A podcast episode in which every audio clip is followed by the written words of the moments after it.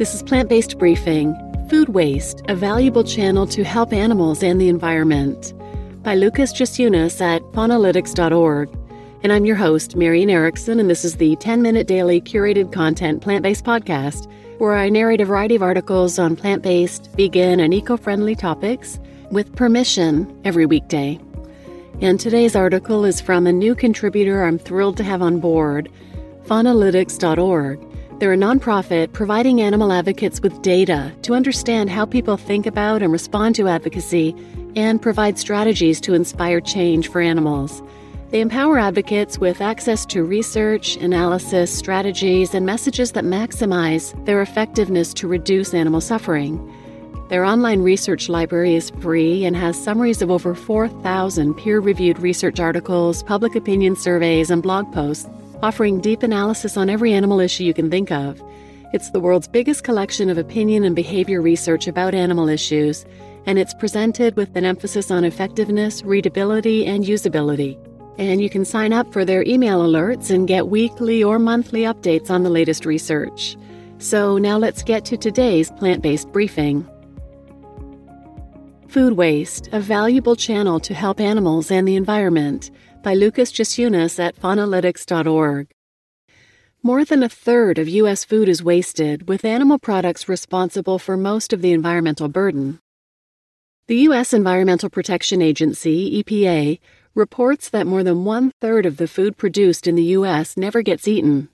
This food waste is often perceived as a consumer issue, but it can happen at every stage of the supply chain, from production to consumption.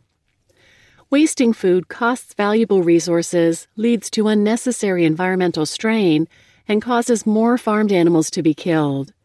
Although plastic waste regularly attracts headlines, food waste is actually the most common material landfilled and incinerated in the U S. Because food production requires a lot of resource and energy use, mitigating the amount of food lost and wasted, F L W, can also help mitigate climate change. The E P A recently published a report aimed at reviewing the environmental impacts of U S food waste. The authors argue that current food system trends are concerning and changes are essential for the country to meet its Paris Agreement climate targets. The authors estimate between two hundred twenty-three to four hundred thirty-eight kilograms, or four hundred ninety-two to one thousand thirty-two pounds, of U S food is lost or wasted per person per year during all stages of the food supply chain. This uneaten food generates unnecessary greenhouse gas emissions and uses up agricultural land, water, pesticides, fertilizers, and energy for nothing. Reducing food lost and wasted can also help feed the growing population more sustainably, as it could lessen the need for new food production. In fact, wasted food in the U S contains enough calories to feed more than one hundred fifty million people each year. Food wasted further along the supply chain, for example at home or in restaurants, carries more impacts than food lost early on, for example on the fields.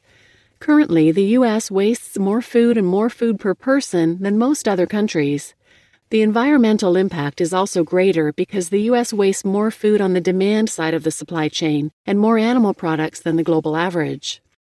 Worldwide, the population is estimated to reach nine billion people by twenty fifty.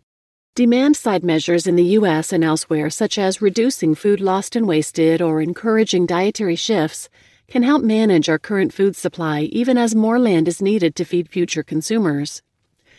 It is no secret that animal products typically require much more land, water, fertilizer, energy, and emit more greenhouse gas emissions compared to plant-based alternatives.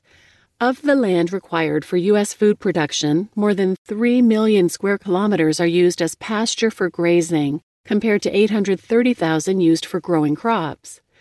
Grazing land requires fewer environmental resources than cropland, but sixty-three percent of cropland is used to grow feed for farmed animals.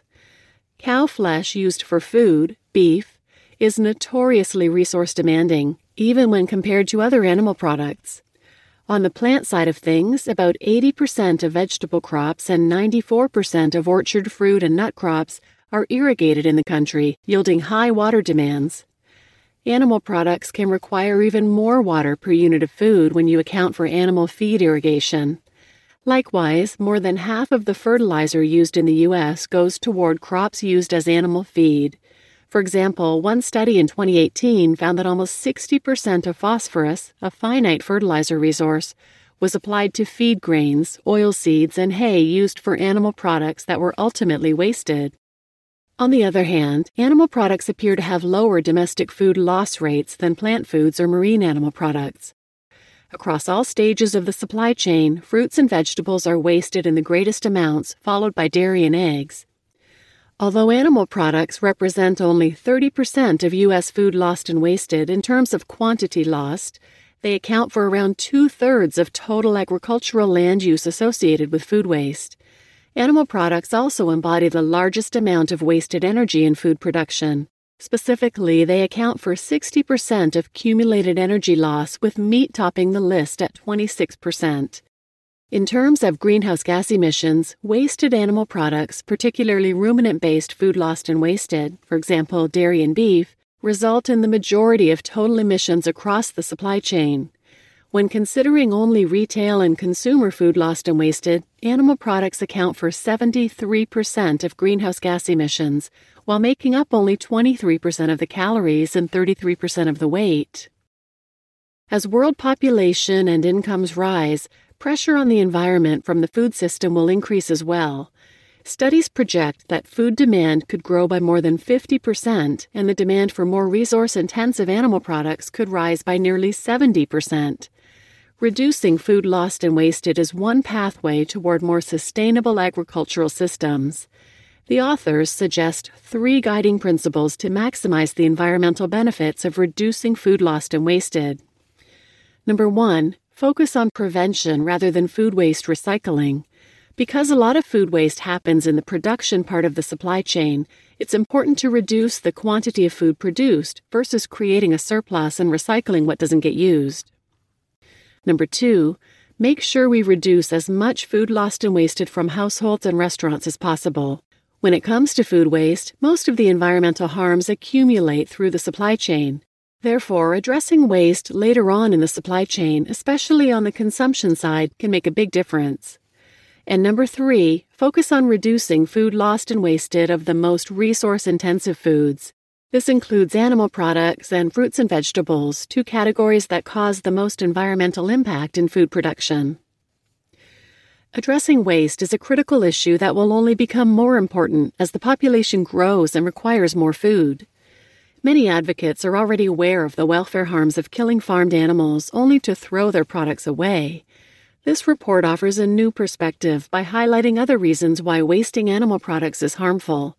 In other words, the food waste approach is yet another argument animal advocates can use when encouraging animal product reduction. You just listened to Food Waste, a Valuable Channel to Help Animals and the Environment by Lucas Jasunas at Faunalytics dot org. And I'm your host, Marian Erickson.